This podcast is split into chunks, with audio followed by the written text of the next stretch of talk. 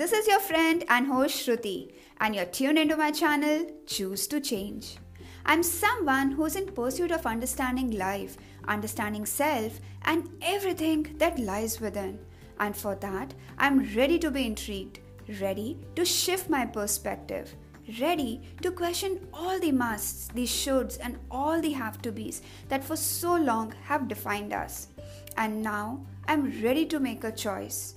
If you find yourself on a journey similar as mine, come join me, walk with me, and maybe together we can learn, grow, and help each other. I do not want to change. Why do I have to? Aren't these just good enough? And my kid walks away, hoping I do not call after him and nag him any further. And all of this because I suggested he gets into a fresh pair of clothes. Well, it is not his stinky clothes that get me smiling, but the realization that how even a thought of a change as trivial as this caused unrest, anxiousness, and resistance. And if I am to rewind a bit, more than a bit actually, and look at my own past, I have to admit I wasn't any different. I myself have never been comfortable with any kind of change, and especially the one that is forced on me. I remember very vividly how I used to seethe when my father used to come with the news of his yet another posting. The feelings, the emotions that used to run through me, they made me all but happy. And the funniest part, you know, is that is all that I remember the feelings and the emotions. I have very limited memory of how I felt after, that is, after the change occurred. So, in short, it was and it has always been my feelings, my catastrophic thinking that has caused me more trouble than the change itself. If I fast forward to today, while I haven't really got rid of all these feelings and the flutter that happens within me, but yes, I have improved much. I have learned to manage myself better. How? Well, there are multiple ways that I uh, use these days, but one concept in particular, it has stayed with me and it has actually helped me a number of times. And it is called the CIA principle, where the C stands for control, I for influence, and A for accept. And what it really means is you control what you can. What you cannot control, you try and influence. And what you cannot control and influence, you simply accept. So, like anything else, let's put it in perspective. Let me give you an example from my own world. So, of all the things I can only and truly control is me, myself, my actions, my behavior, my words.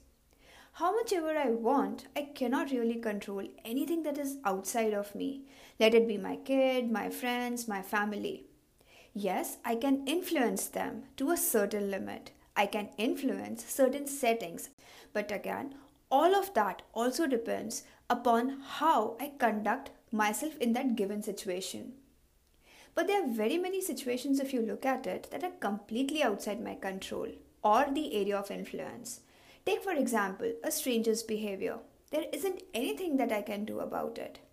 Another example consider my house help calling me in the morning and letting me know that she is not going to come. Now, what I do with my mood, how I let it impact my day, is all on me, the choice that I make. So I understand that the change is inevitable, whether I like it or I don't, especially the change that is occurring outside of me, around me. All I can do is look out for what I can control, influence, or just accept. But then, yes, there is a good news. There is indeed a change which is much in my control, a change which I can ride, I can guide in the direction I prefer. And if you guessed it, yes, I am talking about that one change, the change that occurs within.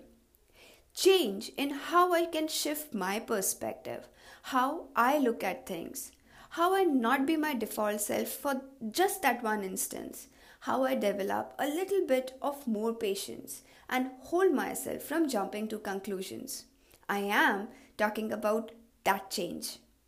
If I am to summarize, I get reminded of a very beautiful quote that I read, and it said, The change will occur when the desire to change is higher than the desire to remain the same.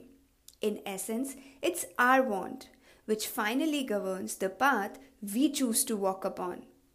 And now, if I'm to weave these three episodes, the three W's that have emerged, if you paid attention, they actually play as the guardrails, the markers that can help us walk this path, the path of change, but only if we choose to.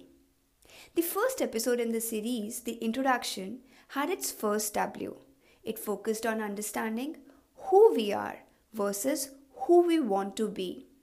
The next, a deep dive and explode the second W.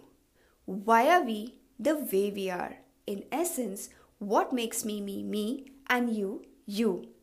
And as we converse right now, our third W says, What is it that I can do, you can do, to be a better version of ourselves in the moments that are yet to come?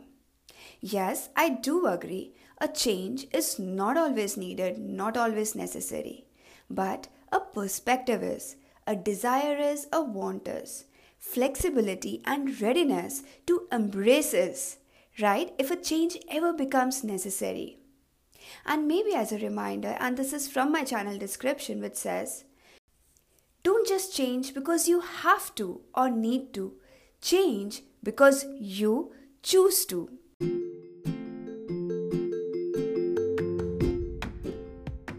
And with that one thought, my friends, I bid you a very goodbye for now, with a promise of coming back sooner this time around, with equally interesting and intriguing topics.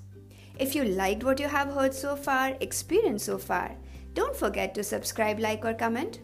I wish you a very happy holiday season. You take good care of yourself, and if you ever want to connect with me, use the mediums that best work for you. You will find all these details on the episode description. So, bye bye for now. Enjoy your time, keep that smile on, and more importantly, so, like I love to say, stay safe and stay sane.